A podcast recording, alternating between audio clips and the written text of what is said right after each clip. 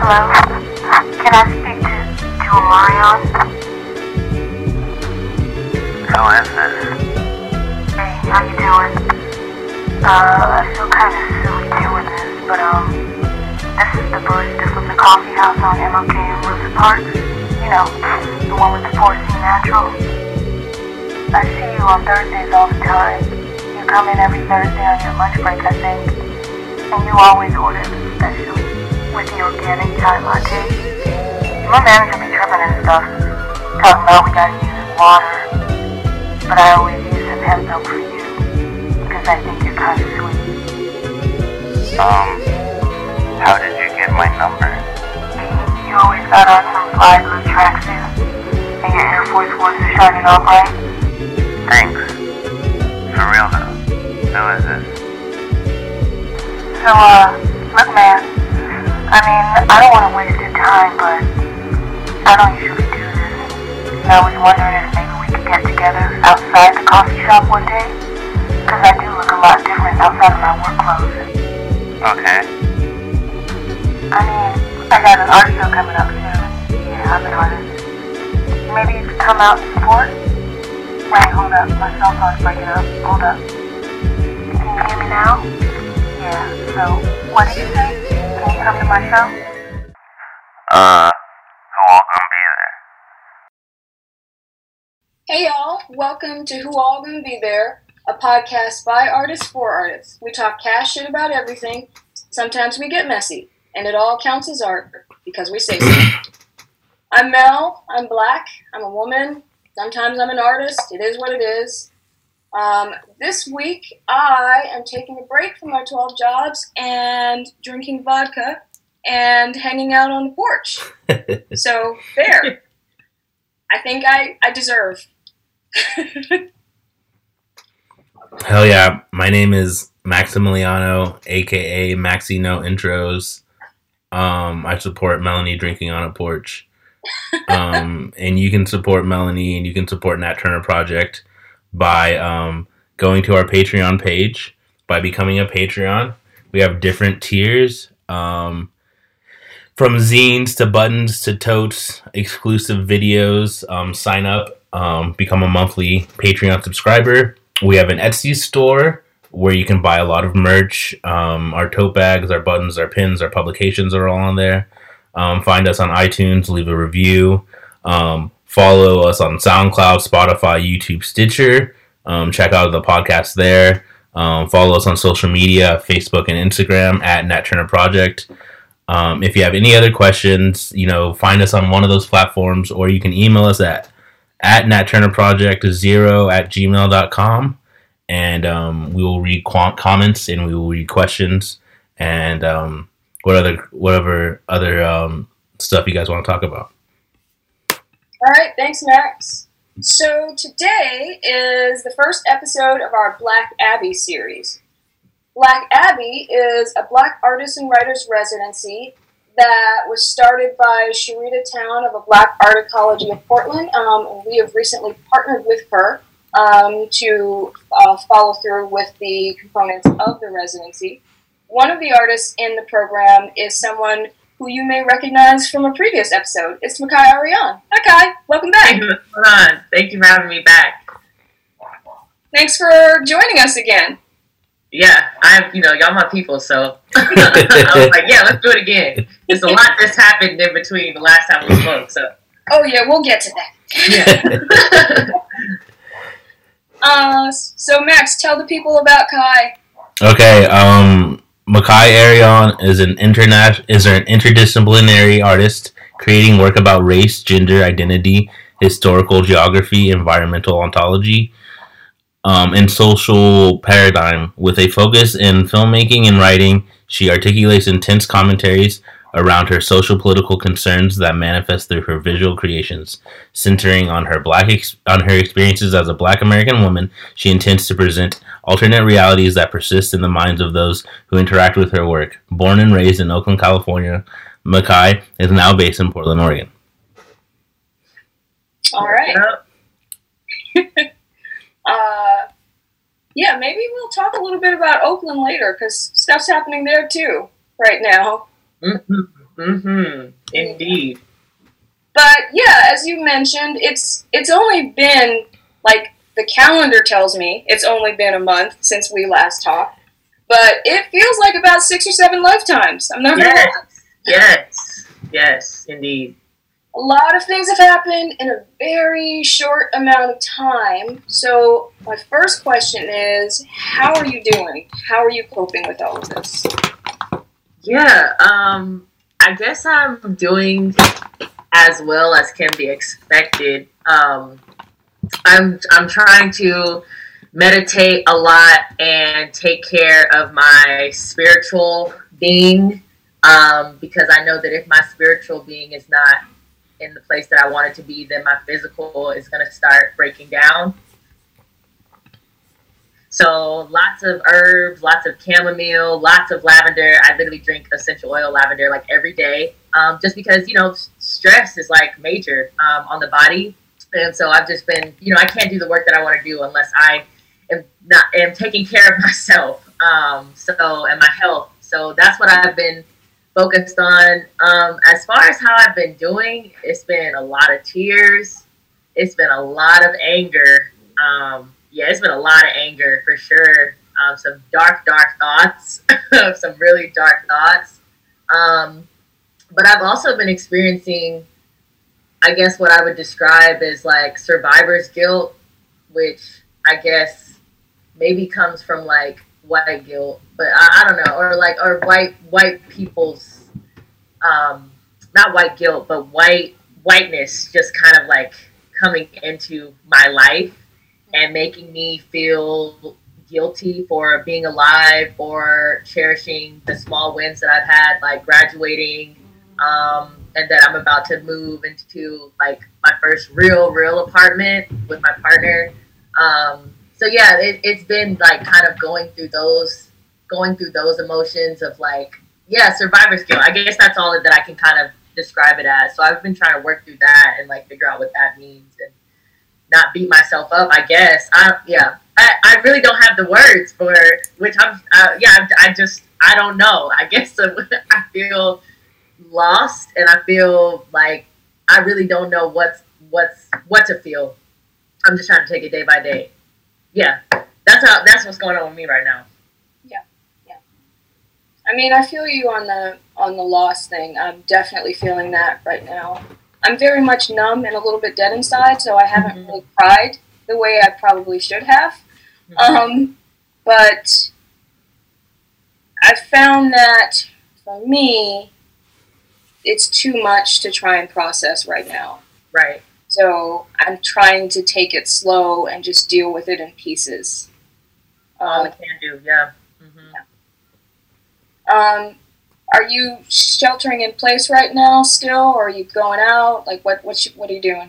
Hell no, I've been sheltered in place this whole time. I saw a joke. I'm not trying to call out no states, but I saw a joke. It said Texas, Florida, and Georgia. Now y'all better get y'all asses back in the house. Now that we done took the whooping. It was like something. It was like some like meme that had to do with like black households, like the context of growing up in a black household. But it was like, yeah, now y'all are finna get y'all whooping too, because we've been taking it and y'all haven't done anything. So now it's time for y'all to come back in the house. So yeah, because they haven't really quarantined. Their states, you know, haven't really done anything this entire time. I've been watching the celebrities that live there, friends I know that live there in those states, and they just been basically living life normal. So no, I have been still sheltered in place. Yeah, I mean, I feel like it's the safest form of action right now. But again, as I said in the last podcast, I'm really a hermit already. So this is like an excuse really not to interact with people. And I don't really say not to interact with white people. It's really an excuse for me to really not have to interact with white people, which is cool. So yeah, I've been sheltered in place. I've been going out with a mask on. Like, yeah, I have not been playing around. Whatever, the information is just so like it changes every day that I just feel like, I just rather keep my mask on and just social distance. Yeah, just protect myself and really protect the people around me. Like, my family, I'm about to go back home to California And my family, you know, they're gracious enough to be like, yeah, y'all finna catch flights. And we're, you know, and we're okay with you coming through. And so, yeah, I've had the elderberry on deck every day. I take elderberry. It's part of my diet. I take it in the morning and evening.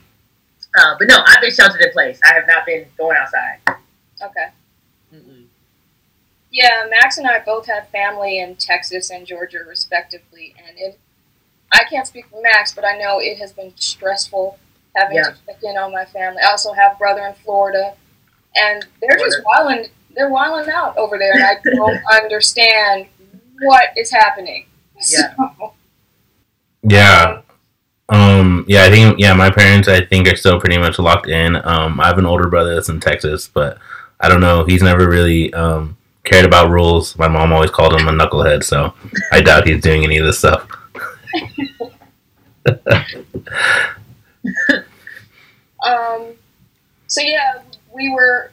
When we last spoke to you, we were at the tail end of the beginning of the whole Rona thing. Mm-hmm. And then a few weeks after that, this latest iteration of the civil rights movement broke out. Right. And it feels like the entire country sort of imploded on itself. Imploded on its foundation of lies and mistruths and all that. So it's a long time coming. I'm frankly surprised it didn't happen earlier. But of course we are, you know. Take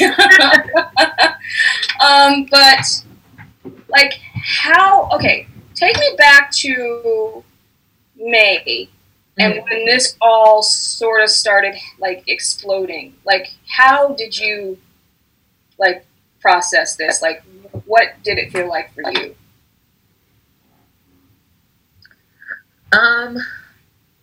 Off the bat, it felt, I was just angry. I feel like it was just anger that was invalidated, which is even so messed up. And I'm actually writing a script right now with a friend of mine, Ansar Muhammad. I'm going to drop her. I love Ansar. Yes, super dope. We're writing a script right now about this, but I was feeling that my anger was not validated because, this has been going on. It's been happening.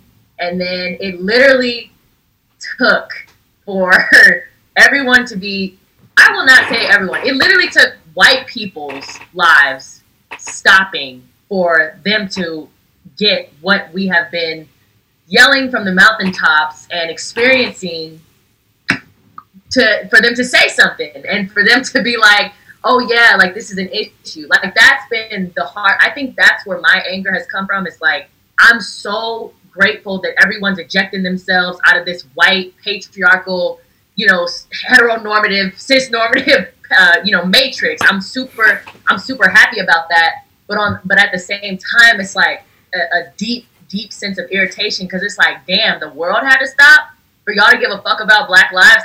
The world literally had to stop. Y'all had to have all y'all toys taken away. For you to be oh yeah, Black people not allowed on the playground.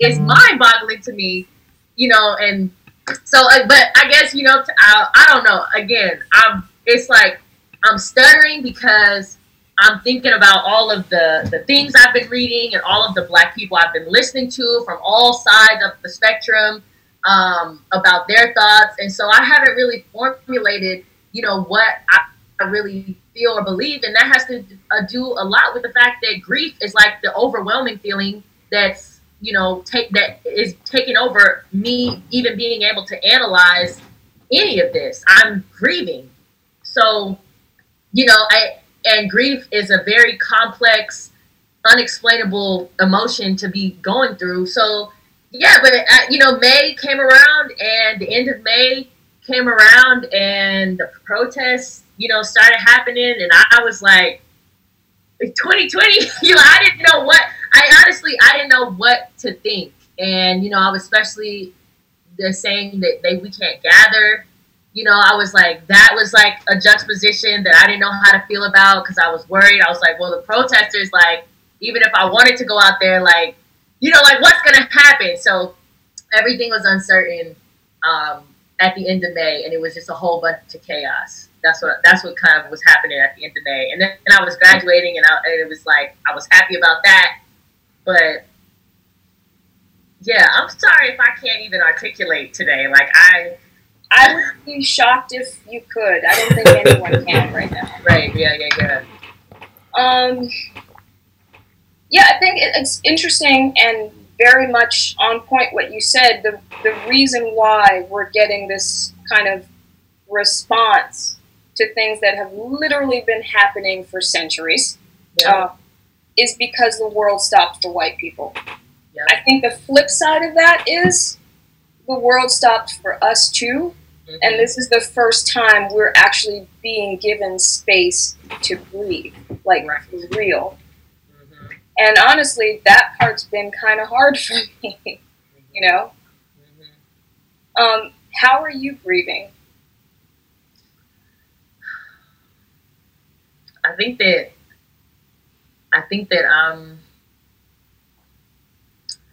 I'm grieving through art. Like, I'm trying to grieve through my art, because if I grieve in my body, I can't get out of bed. So I literally feel paralyzed if I grieve through my body. If I said I wasn't going to do this on this podcast. I said I wasn't going to do this today. Okay. Yeah, if I have to grieve through my art, because I have to grieve through the art. I wasn't going to do this early. Gotta make this song cry? Yeah, I have to grieve through my art. I can't take it into my body. I can't. No, that's fair. Let's talk about your graduation. You recently graduated from art school. You got those degrees. Yeah, the ancestors proud. Yeah, you got a few awards too. You know, as you do. My family is a fool too. It was like Michael Jordan 6 rings. Nigga. Oh, excuse me, my bad. But they was like Michael Jordan 6 rings. No. We say nigga on here. It's okay, I didn't know. You know, I too. You know, I respect y'all. I mean, y'all not that much older than me, but I do. You know, my grandparents and stuff. They say I can't say it around them because you know they grew up in the movement. You know, but anyway. Yeah, my family was like 6 rings, Michael Jordan. What's I was like, fool, bruh. Yes. It was a virtual ceremony.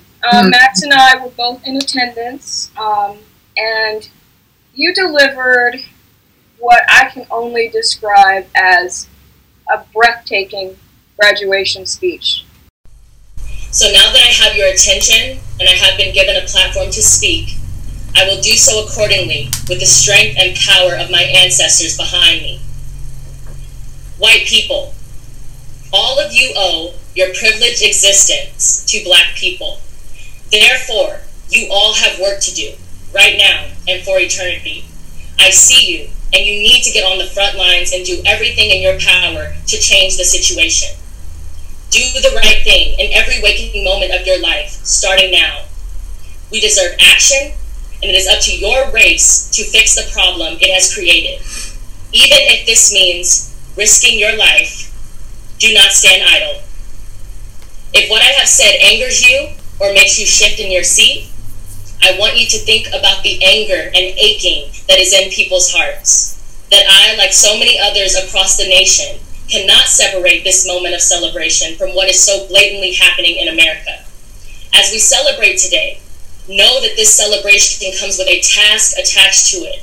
If the title of artists and activists of change mean anything to you, then walk the walk.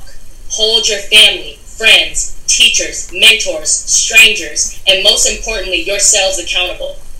No one can do this for you.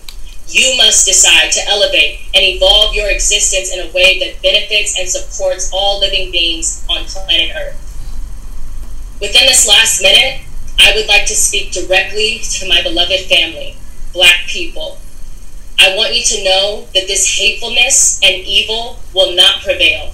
It is not sustainable, and those who continue to live in murderous and oppressive ways will face themselves and be forced to reckon with their acts against humanity, by any means necessary.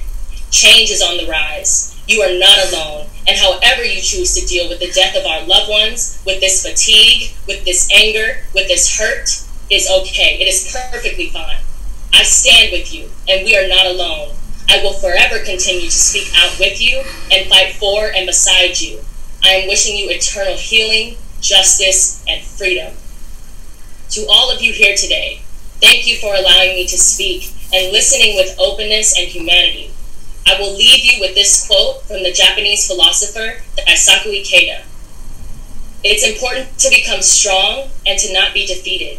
Whatever obstacles you may encounter, please use them as a launching pad for your growth and keep advancing. Anxiety and fear may be contagious, but so is courage. Bravely lead with the heart of a lion. Thank you all very much. Not gonna lie, I cried a couple times. I know some other folks who cried.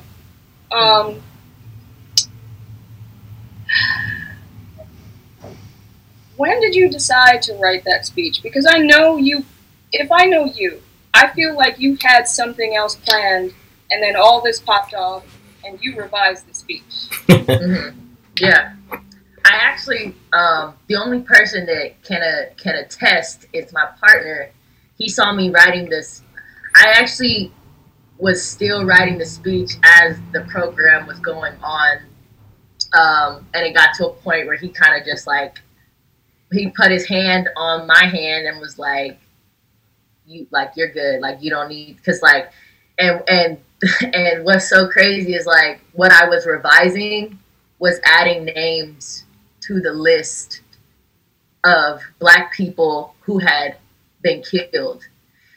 And that was like a very emotional thing to be going through. And that's when he just kind of was like, just stop. Like you, because, and it's crazy because it's like, as I was trying to write and I was trying to, trying to consolidate everyone. And I honestly, what I really wanted to do for my speech was just read names. Like, I literally just wanted to read names the whole time, but I was revising that part of my speech. So I wrote it up until I spoke. And even when I spoke, I couldn't, the end, I told my mom was like, child, your ancestor Rosalie Beard, my great grandmother, she was like, I know she must have jumped in your body. I was like, yes, something jumped inside of me because I felt like, it was an outer body experience. I was so angry and like trembling. But yeah, I went off the script because I had started not to like talk to white people directly. And then I was just like, fuck that. Like, like fuck y'all. Like, I can't. Like, because I was thinking, well, you know, it's a graduation ceremony and like, I don't want to hijack it because, you know, it's not just about me. Like, it's not the Mikai show. And I was like, you know what? Fuck that. Like, if that was the case, then y'all shouldn't have asked Mikai Arion Lewis to do the speech.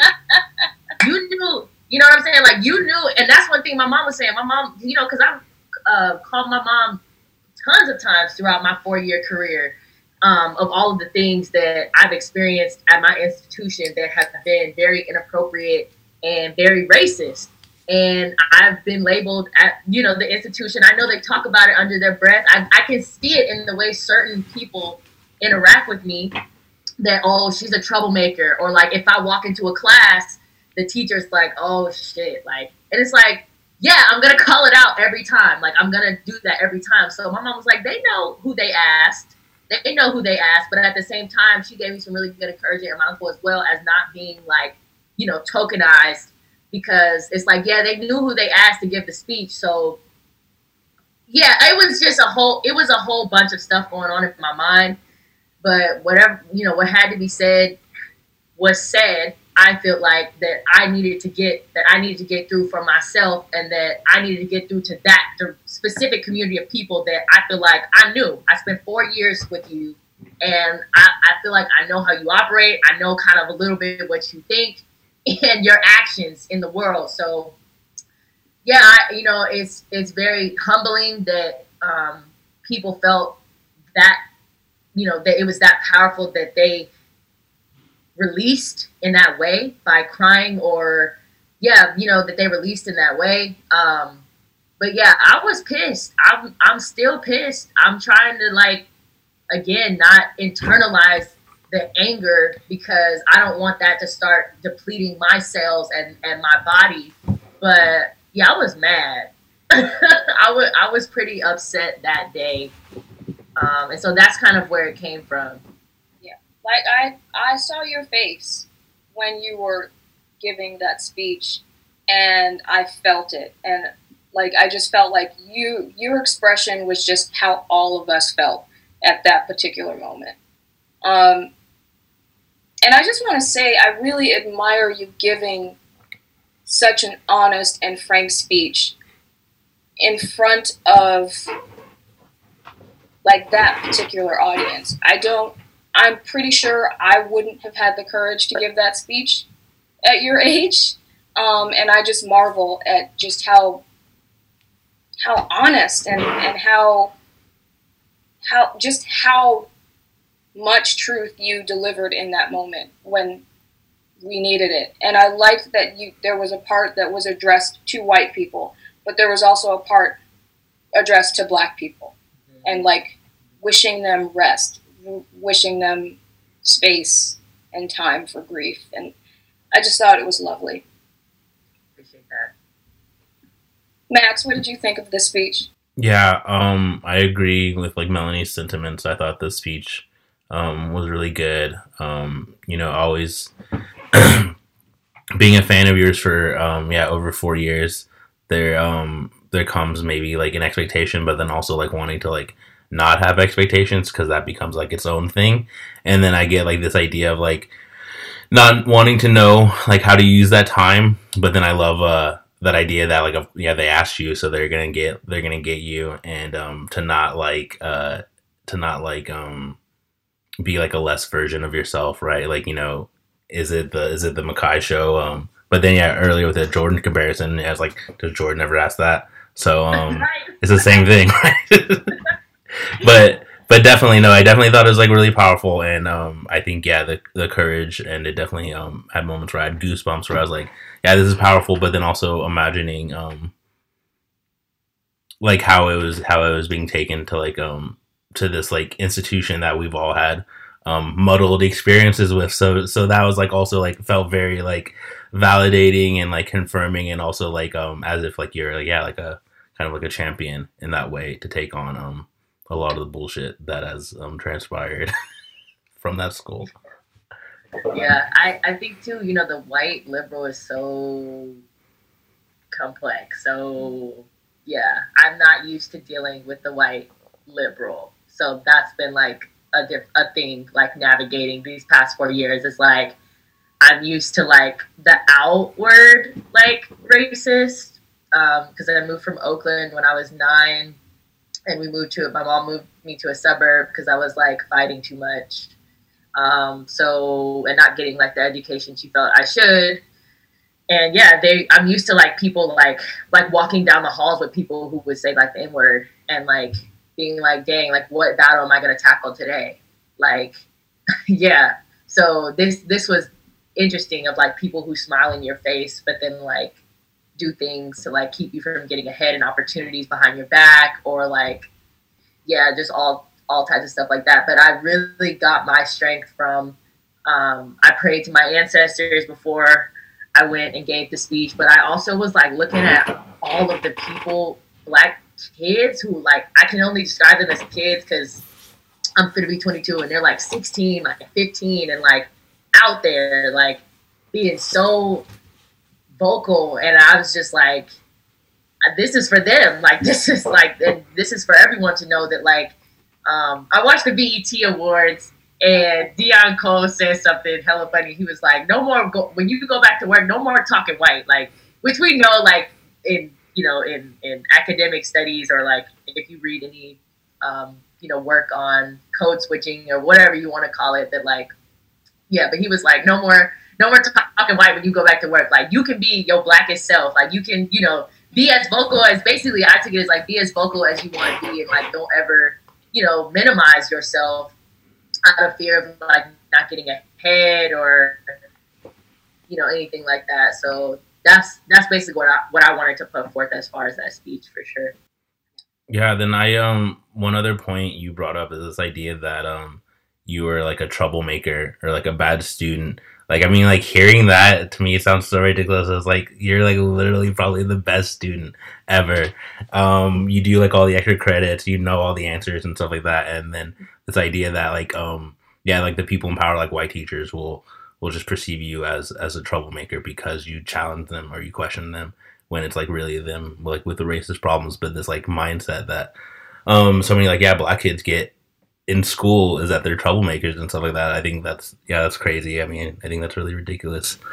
But yeah, that's where I've been feeling liberation though. Like that's where I've been feeling liberation. And Amanda Seals has said it, like, you know, that those of us who haven't felt that, like, the small win of this, I guess, is that those of us who haven't felt like the courage or like the support in being able to speak out now feel liberated to speak out. And then those of us who have felt isolated and alienated because we've been speaking out feel liberated now that all of these companies are sending these emails, like, you know, it's like, and now everyone is, you know, saying things about it. So it definitely was a liberation that, like, no, I'm not crazy. And I'm not, like, you know, this person that, like, I guess people view as like, oh, they can never relax, or like, oh, they can never rest, like it's always something. And it's like, yeah, it is always something, because you're always doing something. So yeah. So now that you have this degree, what are you going to do? What's the plan? The plan is to fuck the man, fuck the white man. No, like, you know, forget him, like, nah, but I guess my plan is really to just keep doing what I've been doing, but I guess on a larger scale. So yeah, now I just really want to, like, do all of the art things, like, and support other black artists, which is what y'all as my mentors and Sharita Towne and all of the great black people that I've been able to interact with have shown me that, like, that is the work. It's like helping those who are, like, coming after you so that they have, like, a support for a better future, which is literally, like, you know, in my artist statement, which may be so, like, cold and robotic, but, like, you know, building this alternate reality for them, and, like, this positive alternate reality. So that's really what I want to do. But I think I'm gonna, like, I kind of went on, like, a soul searching over this quarantine, because I had applied to 2 graduate schools in November, and my reasons for applying to those graduate schools I see now was, like, very like, superficial.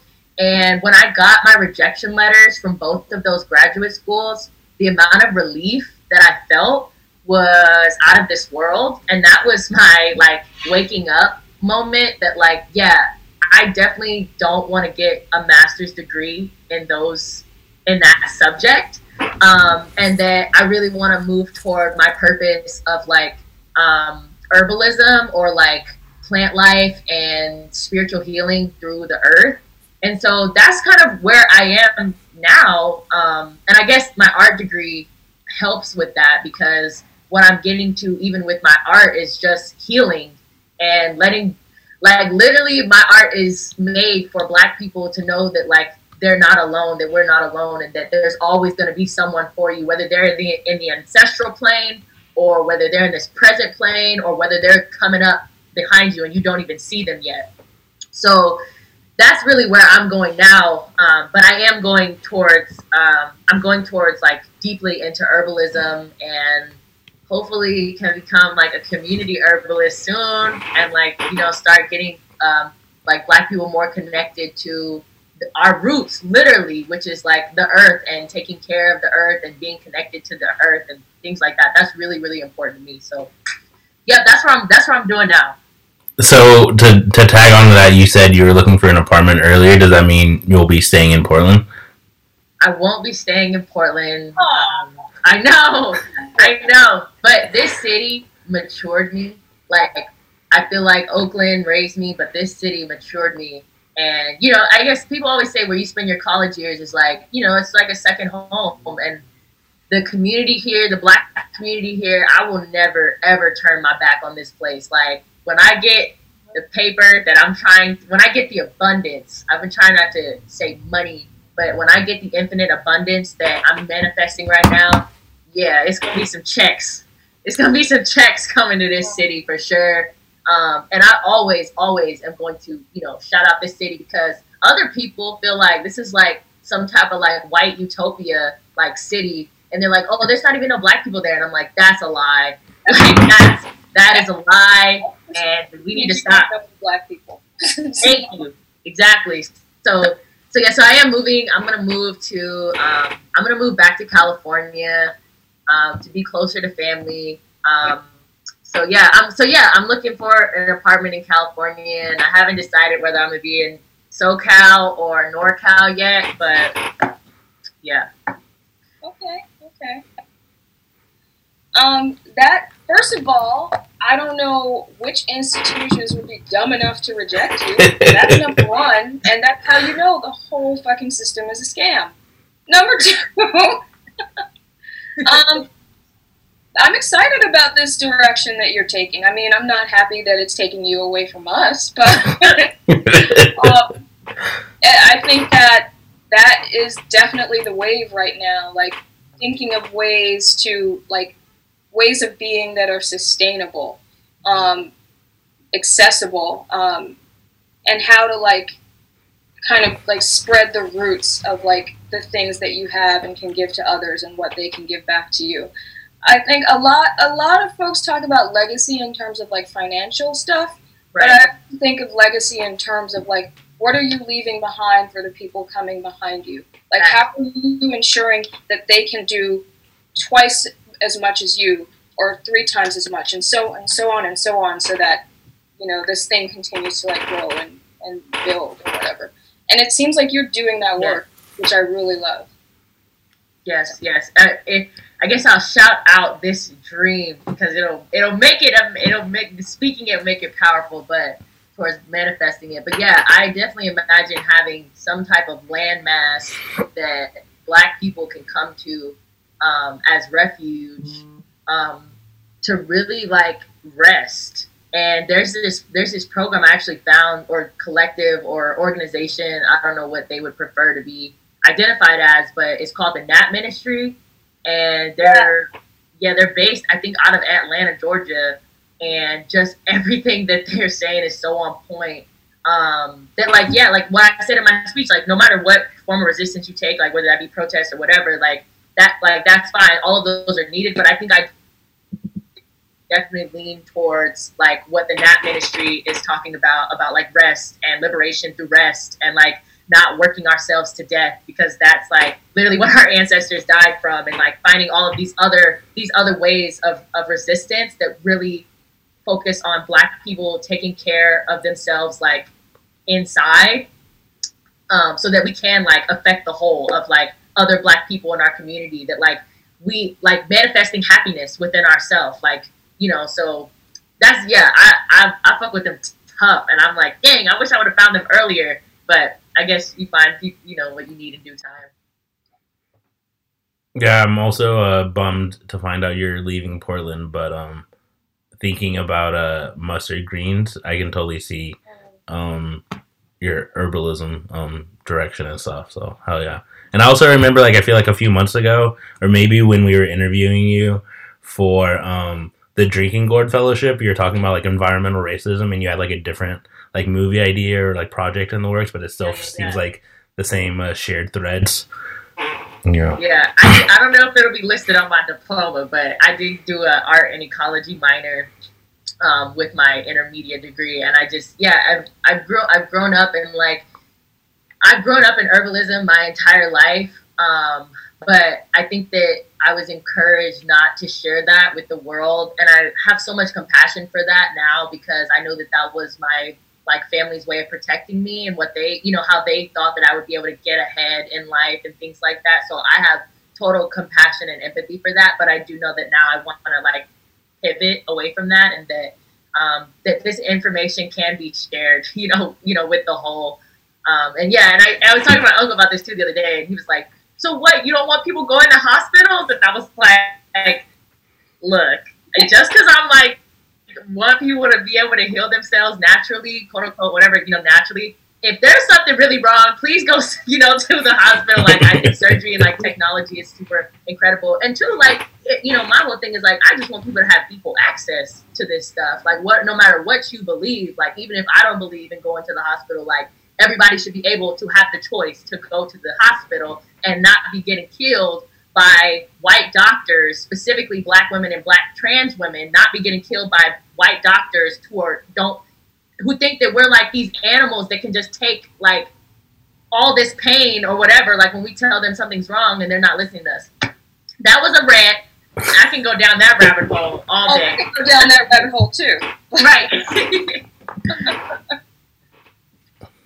I mean, yeah, I definitely believe in herbalism and alternative medicines in kind of in sync with Western medicine, because obviously black people, there's a huge gap with the treatment of Western medicine with black people. Like, I have tons of stories of doctors saying and doing atrocious things to me. I have stories about of undergoing major surgery and having to beg for pain meds because they apparently, grown-ass doctors don't believe black women feel pain. So, exactly, that's what I'm saying, yeah.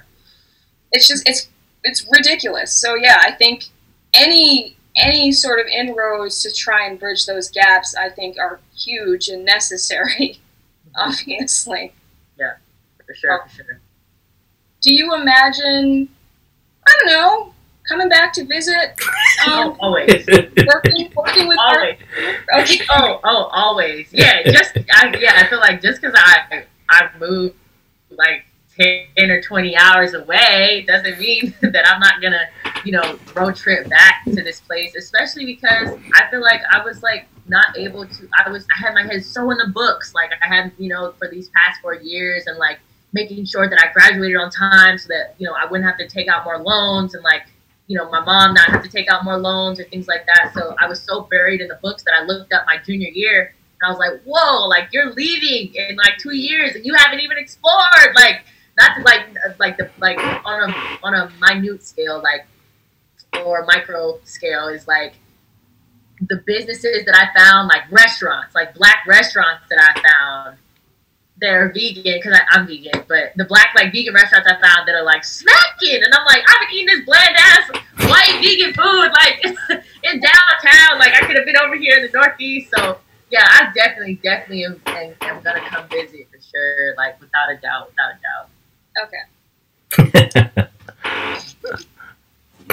Okay. So, yeah, you're here as part of our Black Abbey series, four-parter, you're number one. So tell us a little bit about what you're working on during the Black Abbey residency. Yeah, right now I've been using the space. So I guess I haven't been like sheltered in place exactly, because I've been going to like the actual like physical space, but masked up, like Lysol up, like like not talking to nobody. But yeah, I have been using that to just like write. And like I said, I'm working with Ansar on an animation film right now that we're scripting together. Yeah, I'm excited. And she actually is a fellow with Open Signal. So, and she brought me on as a co-writer. But yeah, I've been, you know, trying to be in a space, because my like small studio apartment I can't really breathe here like that. So I've been going there to like really write. But I have some photographs that I want to see what I can do with. And these photos are from when I did my film, Mustard Greens.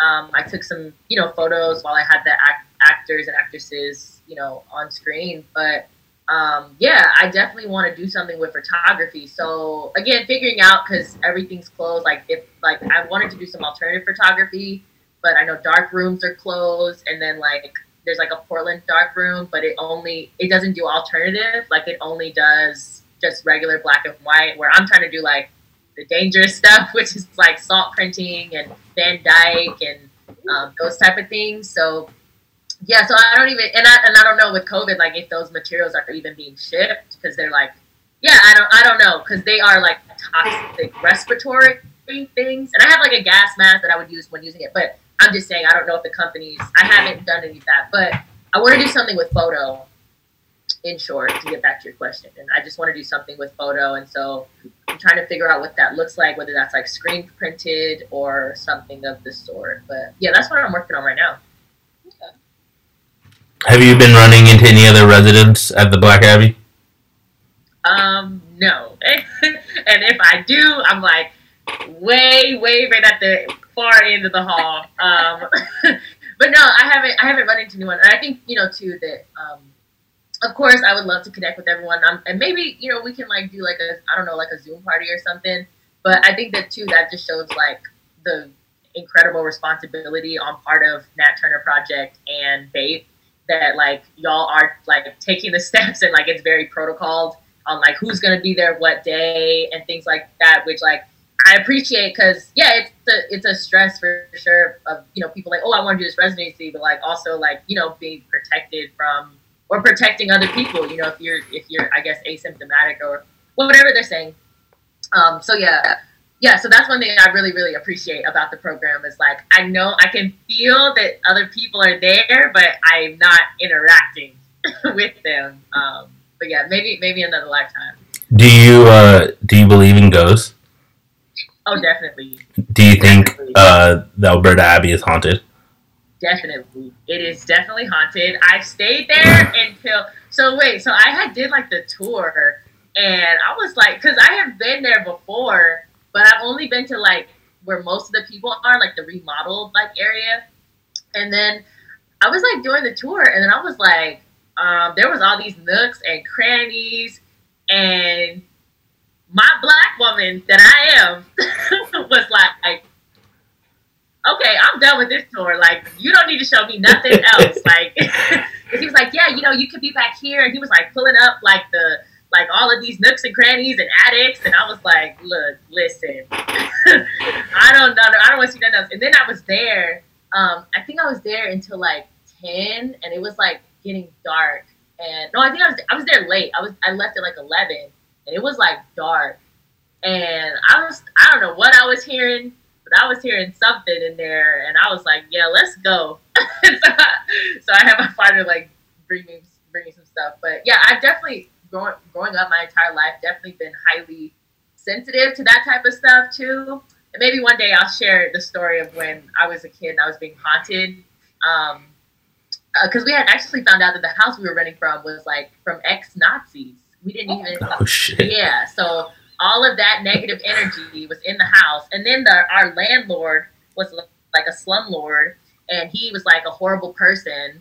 And he was like he was just a terrible person. So all of that energy we were experiencing, but I was like being haunted. And my family actually had, I said maybe next time, and I'm going on with the story. Anyway, let me clean it up. Okay. So, but we actually have a family photo, because there was black mold in the house. And so the doctor was like, oh, your daughter's hallucinating because it's just the black mold. But my mom, being, you know, the ancient text person that she is, interested in this stuff, actually found like an ancient Oltec like legend or like Native American legend that said that black mold actually sprouts from spirits being somewhere, like it's not the other way around. So my mom was like, yeah. And then we have a photo of me, and there's like, in every photo with just me, there's like a strip of like some like energy strip in the photo. So my mom was like, yeah, we get up out of here. But yeah, I think definitely the Alberta, yeah, it can be haunted for sure. But only at night. Yeah. How long were you at that house? We were at that house. What was that? I was 6, 7. We were at that house for like 2.5 years. We were at that house for 2.5 years. Yeah. And I was seeing all types of stuff, like skeletons and the radiator, and like I was always sick in that house too. But yeah, my mom, like, and we're Buddhist, like I've grown up in Buddhist, and so my mom was like, well, we was bringing some good energy in there, we must have been like Like it was trying, like it must have been like, you know, not liking that we were chanting our, you know, our faith. We were, you know, conjuring positive energy, and it was like getting around or whatever. But yeah, we was in the house for a minute, and yeah, terrifying, terrifying. But I can talk about ghosts and like that stuff all day.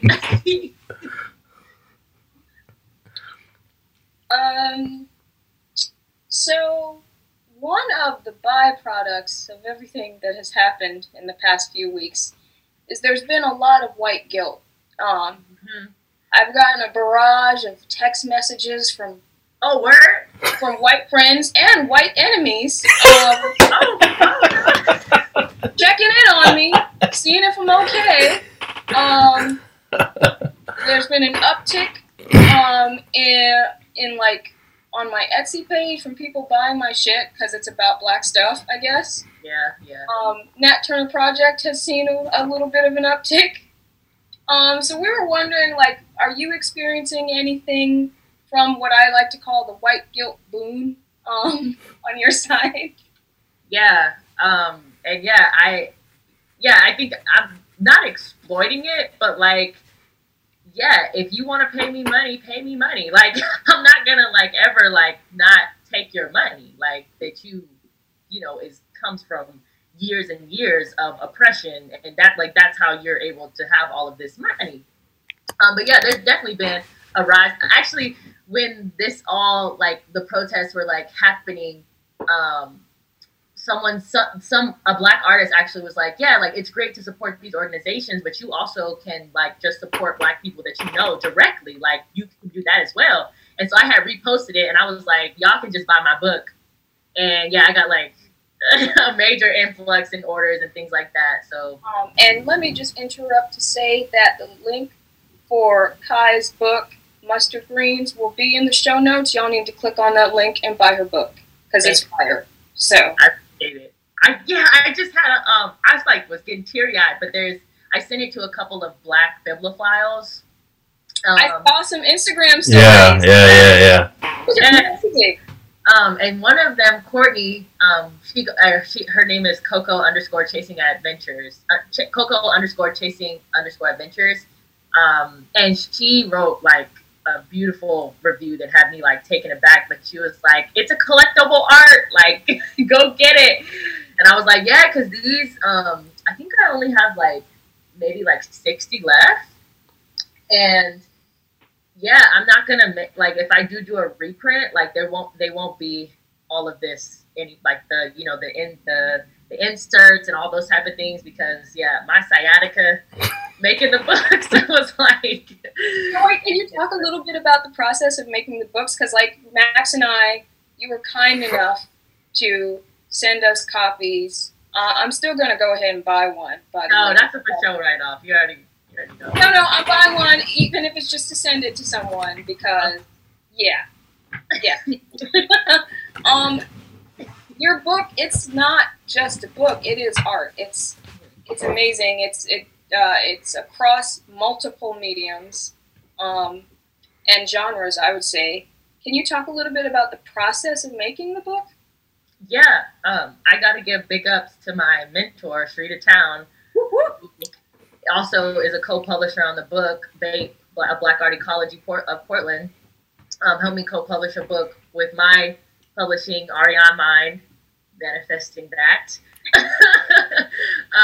Yeah, we co-published the book together, and she, you know, I mean, she's been making books for years, so like so much knowledge, so much design knowledge, and we went through the process of like, you know, I was like, I want it to be like almost like a childlike experience of like pop-up books, and I was playing around with pop-up books like before I started doing this, and so yeah, the process was we did printed Rizzo. So all of the like inserts, there's 3 inserts, the 2 letters written by Love and Death.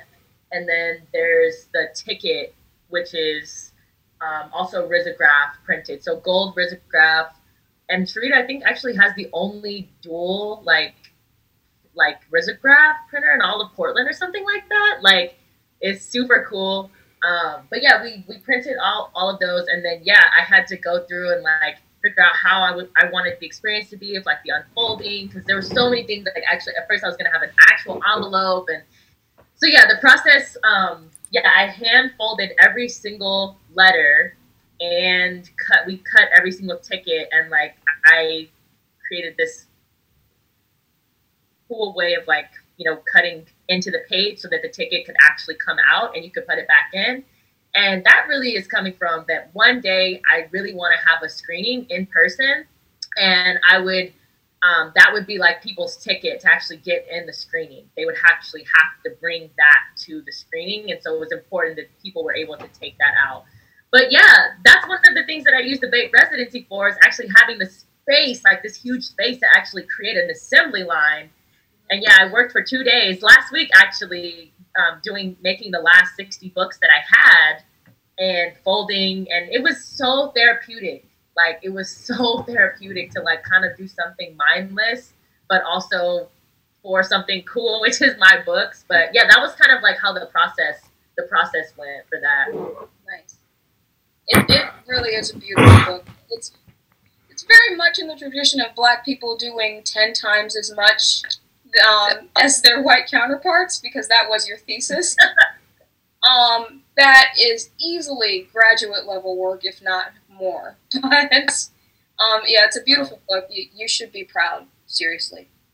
And I hope that it continues to get the recognition that it deserves. Yeah, like, I got 60 left. Y'all hit the link. Like, hit the link. It's not going to be around for long. I'm telling y'all. Yeah, hell yeah. I just noticed something, that the picture behind you is your Instagram profile. Oh, yeah. This picture, yeah, it's not the exact picture of my profile, but it's the same day. Oh, okay. And yeah, this is my homegirl, Alejandra. She's also a super dope artist. Alejandra Sevilla? Yes. Super dope artist. She's an artist, yes. Yeah, maybe we can put her, I don't know, her Instagram. It's like AJ, I got something. All right. Okay, dope. She taught me how to do like some, like, basically printmaking in quarantine, which is where you print out like an ink transfer. Like, you print out like ink from a printer onto like transparency paper, and then you like take it. She was doing it with a pencil, and then I was like, let me try a bone folder, and the bone folder, like rubbing it onto a piece of paper, it gives it like this like illustration. Let me just pull it down. It gives it like this, like, it looks like it's like an illustration almost. Like, wow. If you look up really close, it looks like it's an illustration. But yeah, as someone who, say that again. Can you hold it to the thing again? I'm gonna take the screenshot. Okay. Yeah, it looks like an illustration, and for someone who does not draw, and I can give a present to people that looks like I drew it, that's excellent. So, but yeah, it's really cool. But yeah, that is that same day. That's at my great grandparents' property in Oakland, 160 Catron Drive. I hope to one day buy that property back. I'm just using this as a manifest whole thing today. Yeah, hell yeah, manifest all the things. Now is the time to put all that out. Yeah, I definitely want to buy that. Yeah, that's the property that I grew up on in East Oakland, in Brenning Park. It was taken away from our family when I was 17, which is when my great grandmother passed away. So, but yeah, that's where I grew up, and so those photos just of like me in that house, like, at all, is just so lovely for me. Yeah, and that's too, in my book, was like major inspiration for that home, and that area was major inspiration for my book. So, yeah. I mean, speaking of Oakland, Oakland's been in the news a lot lately. Yeah. For various reasons, good and bad. Yeah. I was wondering what your thoughts are on what's going on in Oakland right now. Yeah, I was like when Angela Davis came out for the Juneteenth celebration, I was so mad that I had picked my flight to be later on. But even still, you know, me and my mom always talking. We was like, I wouldn't have gone out anyway. Like, great, like big ups to everyone who went out. But I just personally just don't. I just don't feel safe going out in crowds at this point in time. But yeah, that was really, really incredible. But yeah, as far as everything else, I mean, I've been trying to keep up, but at the same time, I'll probably keep up more once I actually get back into California. But to be honest, I've been keeping up more with Portland because this is where I live right now. And this is like, although that's where I'm from, like, again, Portland is added to my list of like people and community that I care deeply about and will care about forever. So I've been more so, focused on Portland. But yeah, what in specific about Oakland are you referring to? I know they were trying to launch some income programs. There's been some housing initiatives there. Oh, yeah. California also is doing, they said that, you know, the residents should be like getting a paycheck, because I guess that there was something being talked about. I don't know if it was Gavin Newsom, governor, talking about it or who was saying it, but someone was saying like, it makes no sense that majority of Americans who are middle class, like, and they were saying not the house, like not even the houseless population.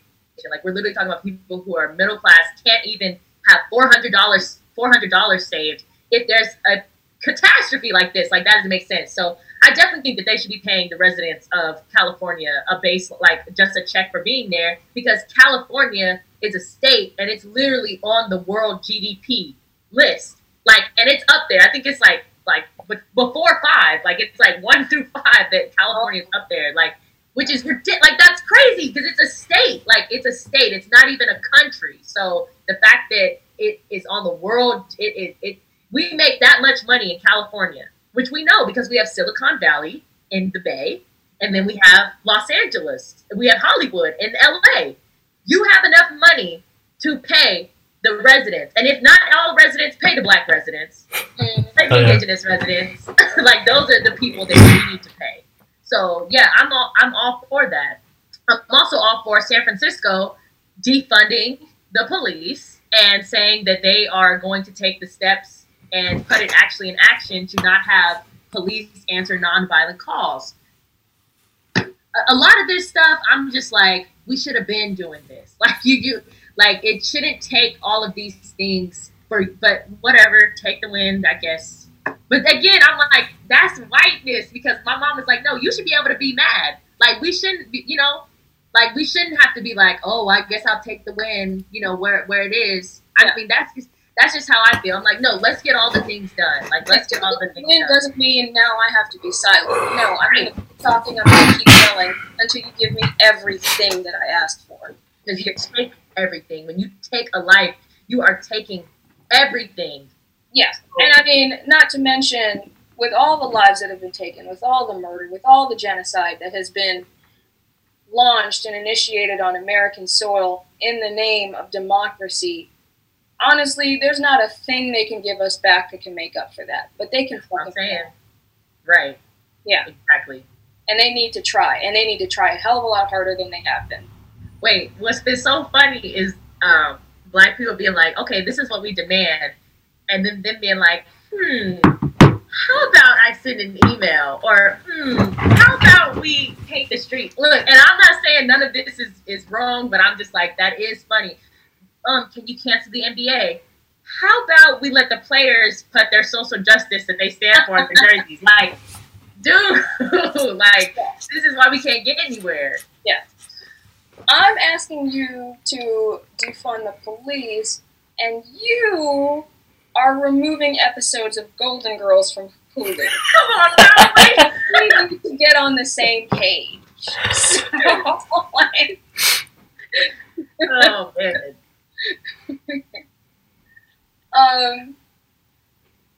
Yeah, it's.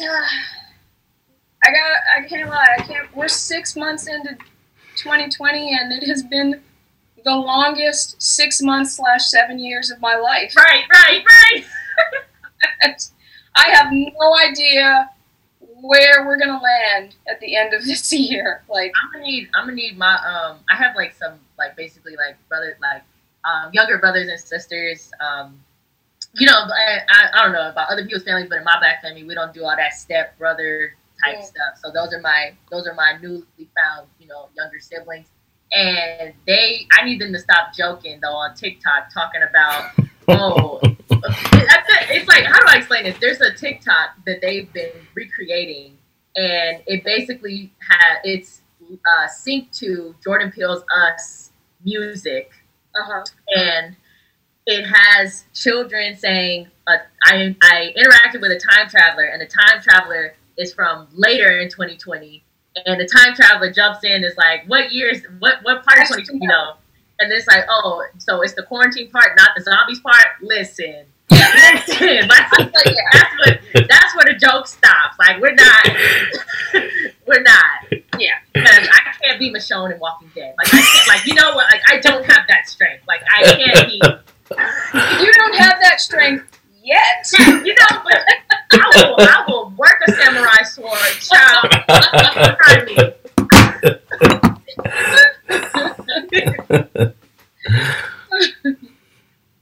Too much. So Max, you had a question about quarantine? Yes, I have a question about quarantine. I think we talked about quarantine last time a little bit, and I'm always thinking about quarantine. I'm always confused by it. And then I'm in the process of looking for new housing, so I've been reading a lot of housing ads and stuff like that too. So my question, for both of y'all, I guess as a conversation maybe, what is the quarantine bubble, the quarantine circle, and this idea that okay, I'm quarantining still, so the idea is like you're still upholding quarantine, like I'm still quarantining, but then I have this group of people that I don't live with that I'm allowing into my house. And then that's what we see is what we're calling our bubble. But then that's like, I guess, still falling under the rules of quarantine. But then my understanding of COVID is that so much of COVID is spread through our traveling from places to place. So it seems like a quarantine bubble, a quarantine circle is still spreading the germs, spreading the COVID by wherever you're traveling, right? You're still going from somebody's house to your house, somebody, you know, wherever. And then also the next part is then do circles overlap? Like if I'm in a quarantine circle, but then is everybody in that circle we're only hanging out with each other, or somebody over here is not, like I'm a part of another circle as well? And then does it just get into all these interlinking circles? Right. Yeah. I would say that, you know, for me, I would love not to be moving right now. I would love, but my lease is up, and I would love, you know, I really would love not to get on a plane. But my mom is like, first, we were gonna road trip, because we do a road trip. We do road trip all the time, driving from here to California. But my mom's like, no, like we just don't. My mom's just like, no, that's not safe. Like that's just not safe right now. Like, God forbid you get stuck in some hick town because you ran out of gas, and this is what's going on right now. Because a lot of people think California is also liberal, but that top of California before you get to the Bay is not safe. I would just say that as road tripping through that area. But yeah, my mom is like, I want to see you. So, you know, so she's like, you know, please, I want to see you. And I feel like, you know, with COVID, I guess my whole thing about it is like a lot of the fear mongering that's been done by the government to like put people into submission, rather than you telling, like most of us people are adults, like you telling us what's really going on and then allowing us to make sound decisions based on that. But I think that there's so much control in America when it comes to like the government and them wanting to maintain that power and control, that like all of the information, they're like, I don't know if they're lying or like not about the virus existing, but like about how it spreads or who knows. But I think the best. You know for a fact they lied about the masks in the beginning. Right, right. Yeah. So now it's like, of course people are confused. I would say that, you know, if it is on the level of like I Am Legend, like, I'm not about to be going out here not wearing a mask. Like, that's not what I'm saying. But at the same time, if it's like that, and if y'all are saying that, like, I could have it and not even know it, like, I'm sorry. Like, I'm going to live my life. Like, I'm not going to be going to bars and restaurants and being around friends, but I'm going to see my family. Like, I'm Like, I'm not gonna not see my family. Like, if it is that, like, intense, then it's kind of like, well, what do we do? All I can continue to do is wear my mask, respect the 6 feet, and wash my hands, and take my elderberry, and hope for the best. But what I just don't appreciate is that the government is like, how they're communicating the information has people like so paralyzed into fear. And then we're also like dealing with the everything that's going outside. It's cops and Karen and COVID outside going crazy. Like, it's so much going on. Like, so yeah, I would say that the good thing is that you're being cautious, and that you are like, the good thing is you're being cautious and you're asking the questions and not being out here, you know, just running amok. Because like I said, if y'all hearing this, I know Max and Melanie listening to me understand where I'm coming from, but we know everything gets misconstrued in this day and age. Y'all listening, don't take what I said about living your life and not being so consumed by fear to mean that I'm telling you to go out here without a mask, okay, and not wash your hands and not maintain 6 feet. That's not what I said. But yeah, that's kind of how I feel about it. So unfortunately, you know, when I go back home, I'm not going to see my friends, because I'm like, this is, you know, because of what's going on, the only people that I'm willing to take the risk for to either contract or, unfortunately, it give the virus is my family. And we've understand, and all as consenting adults agreed that we want to see each other and we want to be around each other. I'm not going to do that with my friends. So unfortunately, I'm not visiting any friends when I go back to California. I'm only visiting my family. So that's kind of how I'm moving. Yeah. I have a bunch of friends that are doing like quarantines or pods, and it's based on this idea that the people in your pods or whatever are only interacting with the people in their household. They're not like going out and doing stuff. So it requires a great amount of trust, mm-hmm. but it doesn't leave room for people to be human and people to fuck up. And I just don't think that's realistic. So it's not something I'm choosing to do. I prefer to err on the side of safety, like complete safety, especially since I'm immunosuppressed, and especially since I'm Black, and we know that this thing ravages Black folks much worse because racist medical systems. So I don't want to take that chance. I can't. Right. And that's your choice, and that's the problem with today, is that everybody feel like they got the answers for everybody else. Listen, just do what you feel like is best for you.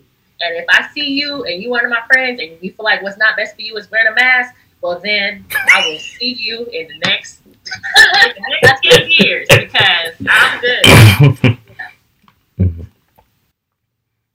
What about you, Max? What are you doing? I'm confused. I don't know. Right. I mean, I'm still like, I'll wear a mask when I go outside. I feel like I have like 5 different masks now to choose from. Sometimes I'll wear just the bandana. Sometimes I'll go with the one behind the ears. I have one that you just like pull up sometimes too. So depending on what the vibe is, depends on what mask I'll wear. That wasn't the question, but yeah. I mean, I'm still staying in my house for the most part. I will go, you know, to like the Black Abbey or Alberta Abbey, but I just walk there. I live like 20 minutes away, so I'll walk there. I have been going. Alberta. Yeah, I have been going to another studio space in Southeast, which is like a lot farther away. But I've been taking lifts there, so I still, I guess, minimal contact. I mean, lifts are still expensive to get there, but so I haven't been like going out. There's a bar like on the corner that I used to like going to before quarantine, and they've started opening back up again. But I haven't. I don't know if I don't know if that's like what that is. Like, I haven't become that kind of person yet, you know, put on my polo and my my Dockers and my loafers, start drinking in bars and stuff. But yeah, I don't know. Cause then sometimes I think I'm upholding protocol and safety, and then it seems like everybody else around me isn't. So I'm like, oh, should I not? But yeah. I think, again, just do what you feel like is best for you. And two, you know, although the states of Texas and Florida and Georgia, you know, haven't been doing, I find that I like to not give my energy into kind of like bashing other people and like being like, oh my God, like they're not wearing a mask, like they're just being so disrespectful and like things like that, because everything that's going on, like I get it. Like I understand people being like, I'm gonna live my life. Like you're not, like you control everything else in my life and now you're gonna tell me this. So I get it, but again, I just choose for my life not to be around those people, and I choose to wear a mask. But I just, you know, I find that my energy is better well suited not like dishing negative on like judging how people are like dealing with this, because this is like a major like thing, and that's one thing that we kind of like swept under the rug a little bit. I saw a lot of mental health awareness happening within the first 2 weeks of quarantine in March, but like ever since then, it's like everyone else who's kind of like either been able to, who I guess deals with it, I don't want to say better, but I guess has found coping mechanisms. I've seen really those voices be louder and like telling everyone what they should be doing and how everyone should be dealing with this. Like when this is like really, you know, terrible for a lot of people and really, really a drag on people's emotional well-being and their like mental space, that like there's a virus around at all times that is preventing them from living like their life in the way that they used to. Like people are grieving that as well. So I just find that I just try to kind of stay within my family, you know, bubble and like unit and self, because PF's dealing with so much already. So I just don't want to feed any more negative into this year. Yeah. I mean, I'm torn because like on one hand, I agree with you. Like, I don't want to attach like this sort of like shaming stigma to people who are going out and doing like, and not wearing masks or whatever. Cause like, it's a double-pronged thing. Like, not only is it attaching this stigma or whatever, but also it's de-incentivizing people from reporting if and when they do catch it, which will hurt us all in terms of research on the front end. But at the same time, like with what we do know about COVID, we do know that if you do go out there and you're not wearing a mask and you are asymptomatic, you could potentially kill people. And it's frustrating to live in a country where, like, if you tell all of the citizens that wearing the masks doesn't necessarily protect them, but it protects other people, they're going to choose not to wear the masks. Yeah. Right. Which makes sense for the country we're living in, but it's still really sad and depressing. So. Yeah, facts. I hear that. Yeah, I hear that for sure. Yeah. My family, like I said, I can tell my family what to do, and I can yell at my family, but as soon as we go out of that sphere, then, but yeah, I was yelling at my mom and, like, her partner, she was wearing the mask, but, like, he wasn't for a little bit, and, like, I had to, like, have a conversation with him, like, hey, bruh, like, like, you need to wear a mask, bruh, like, you know, yep. See, I hear what you're talking about. I mean, I have to yell at family, too, they don't listen to me, so, like, I mean, so, yeah, what about you, Max? No, I haven't yelled at any family. What else? Oh, yeah, no, I think, yeah, the thing that I guess I'll still be puzzled by, because then I'll talk to, like, I guess it depends on living situations, but, like, I live in a house with, like, other roommates, and then I talk to other people in different houses with different roommates, and, like, the conversations they have. I was like, oh, we weren't having those conversations. Because, like, it seems like some houses are like, oh, yeah, you need to tell us, like, where you're going and if you are going to hang out with somebody. Those houses, yes. Yeah. And then I was like, oh, we didn't have any communication in my house. And I was telling some other people, like, in different houses about the lack of communication in my house. And they're like, what? That's crazy. Or that's wild that you're not, like, having any of these things. I was like, wow, like, I didn't know you guys were doing all that. So just, like, I feel like such different worlds of some people are living in, where I feel like we didn't have any of that checks and balances about who was coming and who was leaving. But it seems like other houses were definitely doing that. So you seriously don't have checks and balances? No, not here. There hasn't been anything. You know what I want to ask next already? Oh, no, yeah, there's a bunch more things that... I can tell you about it, but you know the one question I'm thinking. Right? Yeah, no, you are correct in that assumption.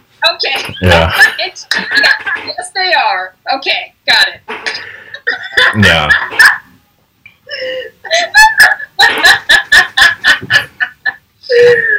Well, on that note, I think that we are going to close out the conversation. I want to thank Mikai Arion for coming by to stop and talk to us again. Thank you. So you are very busy making art things and preparing to leave Portland, so I appreciate it. Let's do parting words. Max, what are your parting words? Yeah, thank you. Thank you, Mikai. Thanks. I think you're maybe our first two-time guest, potentially. But yeah, so thank you for coming back. I'm glad we didn't annoy you the first time, so you, so you came back. My parting words are... good luck with July, everybody. Okay. My parting words, I'm going to invoke the Queen, Octavia Butler. Mm-hmm. That's all anybody can do right now. Live, hold out, survive. I don't know whether good times are coming back again, but I know that won't matter if we don't survive these times. Mm. All right. Mikai, what are your parting words? I'm gonna start off with a joke. I seen a meme that had Monique's face on it, and it said, "Read it in her voice." July, you better come in here with some sense. So, that's how I'm gonna start it off. But on a serious note, I'm wishing everyone listening, you know, good health, wellness, you know, love in your families and in your work, personal, all your work, you know, your relationships in your life. And, yeah, you know, manifest what you want. Really, really, you know, live in the beauty of what you want to create and practice those feelings, you know. So instead of, you know, practicing feelings of fear, which we do subconsciously, you know, practice picturing December and the rest of the year of feeling happiness and feeling freedom. So that's what I've been doing. And really thought rehearsal is, I guess, the technique. And really rehearse those feelings of like waking up and feeling happy and rejuvenated and like kind of practice that. So that's my words. Wishing y'all all good health and wellness throughout this year for sure. All right. Thank you. Yeah, thank you. Bye.